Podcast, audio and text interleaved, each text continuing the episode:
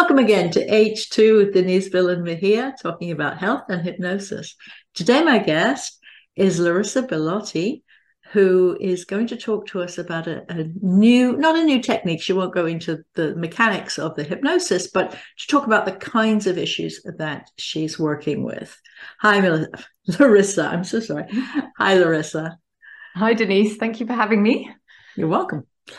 So, yeah, so I've been um, yeah working with a variety of people with a variety of issues really over the years. Um, but what i've been working on recently um, and the thing that i'm quite excited about is uh, i recently worked with someone who um, had tourette's and i'd seen her for a phobia um, and during that time we kind of got chatting and she was talking about her tourette's and things and I know another hypnotherapist who's helped a couple of people with this. So we decided to to work on that and we just had the most fantastic results. So um, I'm very excited about this and you know I want to I want to look more and delve more into this side of things. Okay. When we were talking earlier, um, you'd actually given a better definition of Tourette's than I have heard. Most people think of it what you see on television. It's like what you see of hypnotists on television isn't really what yeah. most are. Most Tourette's people do not walk around swearing at the world just at random. So could you just give a little bit of overview of what this lady was dealing with and what she yeah, wanted sure. to change? So um, I didn't know much about Tourette's either until I started working with her, and then obviously she told me a lot, and I did a lot of research. And Tourette's is um, defined as having three tics. One of them a vocal tic, so she had um, sniffing tic, and two of them motor tics. So hers was blinking and um, kind of twitching of the shoulder.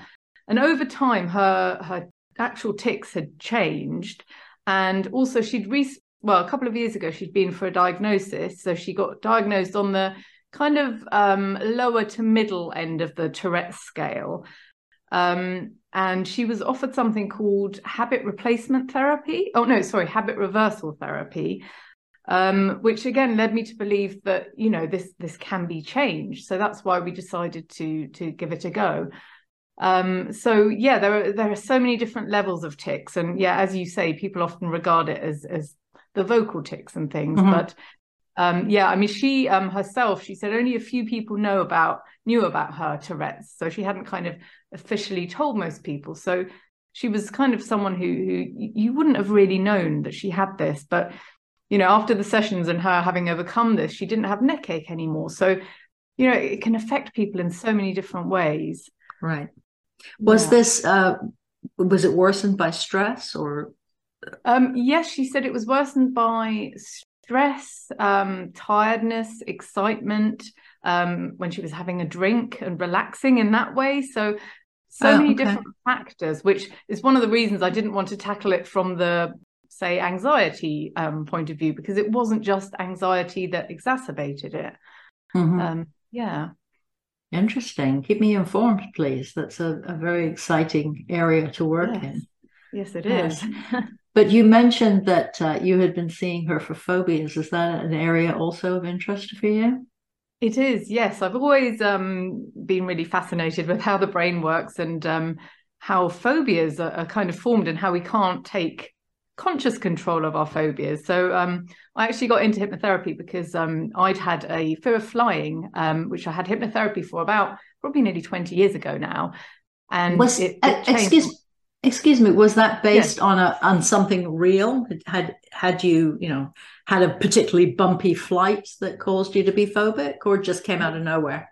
No, I do remember the the flight that caused it. Nothing actually happened, but everyone on the flight was asleep and I was looking out of the window and there was a tropical lightning storm going on below and I think that just got my brain thinking and mm-hmm. worrying and from that point on every flight I took it, the phobia seemed to get worse and worse until you know, to, by the end, it was ruining the end of a holiday for me because I'd spend two days worrying about having to get on a flight. So, mm-hmm. um, yeah, so I ended up having three hypnotherapy sessions, and you know, it totally changed changed that for me. I had no fear since. So, I think that's an area I'm really interested in because I've experienced it.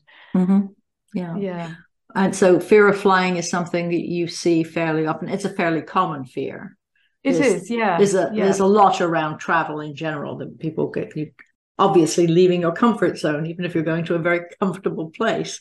Um, exactly. So what other kind of phobias have you handled? Um, it seemed to um, see a lot of people for um, motorway driving or driving in general. Um, mm-hmm. That seems to be quite a common one, and you know the usual kind of you know needles and spiders and um, button phobias. I mean, there are that's an inter- that that's an interesting one. This mm. is buttons on the person on their clothes, or just if see buttons that have been dropped would freak people out. No, um, not that kind it, of phobia. It depends. I think it okay. depends on the person. So I saw one boy who had a button phobia, and his mother thought it came from when he swallowed um, something kind of button shaped when he was about two years old and he he couldn't wear any buttons on his school clothes and things but he was about to change schools and had to wear a blazer and things so that's why they were kind of coming to tackle this mm-hmm. phobia um, i know someone else who who had a button phobia and it was it was buttons on clothing that didn't serve a purpose so they were fine with buttons like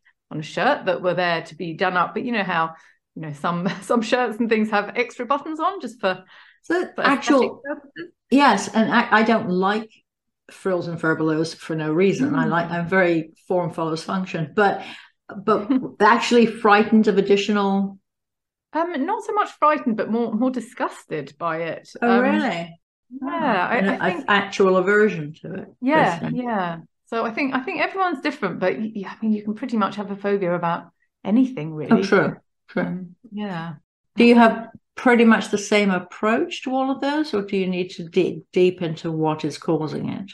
Um, well, I'm a solution focused hypnotherapist, so it's not so much about looking at the cause. Um, and with, you know, there's kind of two types of phobias, the way I see it. So there's the specific phobias like um, the kind of more simple ones like spiders or needles and kind of the things that you can that you can put in a box you know something mm-hmm. really discreet, a discreet um, thing, yeah. Yeah, yeah, or even even flying would be in that category because it's very specific. But then other phobias, um, something like emetophobia, the fear of fear of vomit, something like that. It's a bit mm-hmm. more it's a bit more complex. So yeah, the, the specific ones kind of I follow a three session protocol and it's quite straightforward really. And then others are that are a bit more complex. Probably I'd see people for a few more sessions.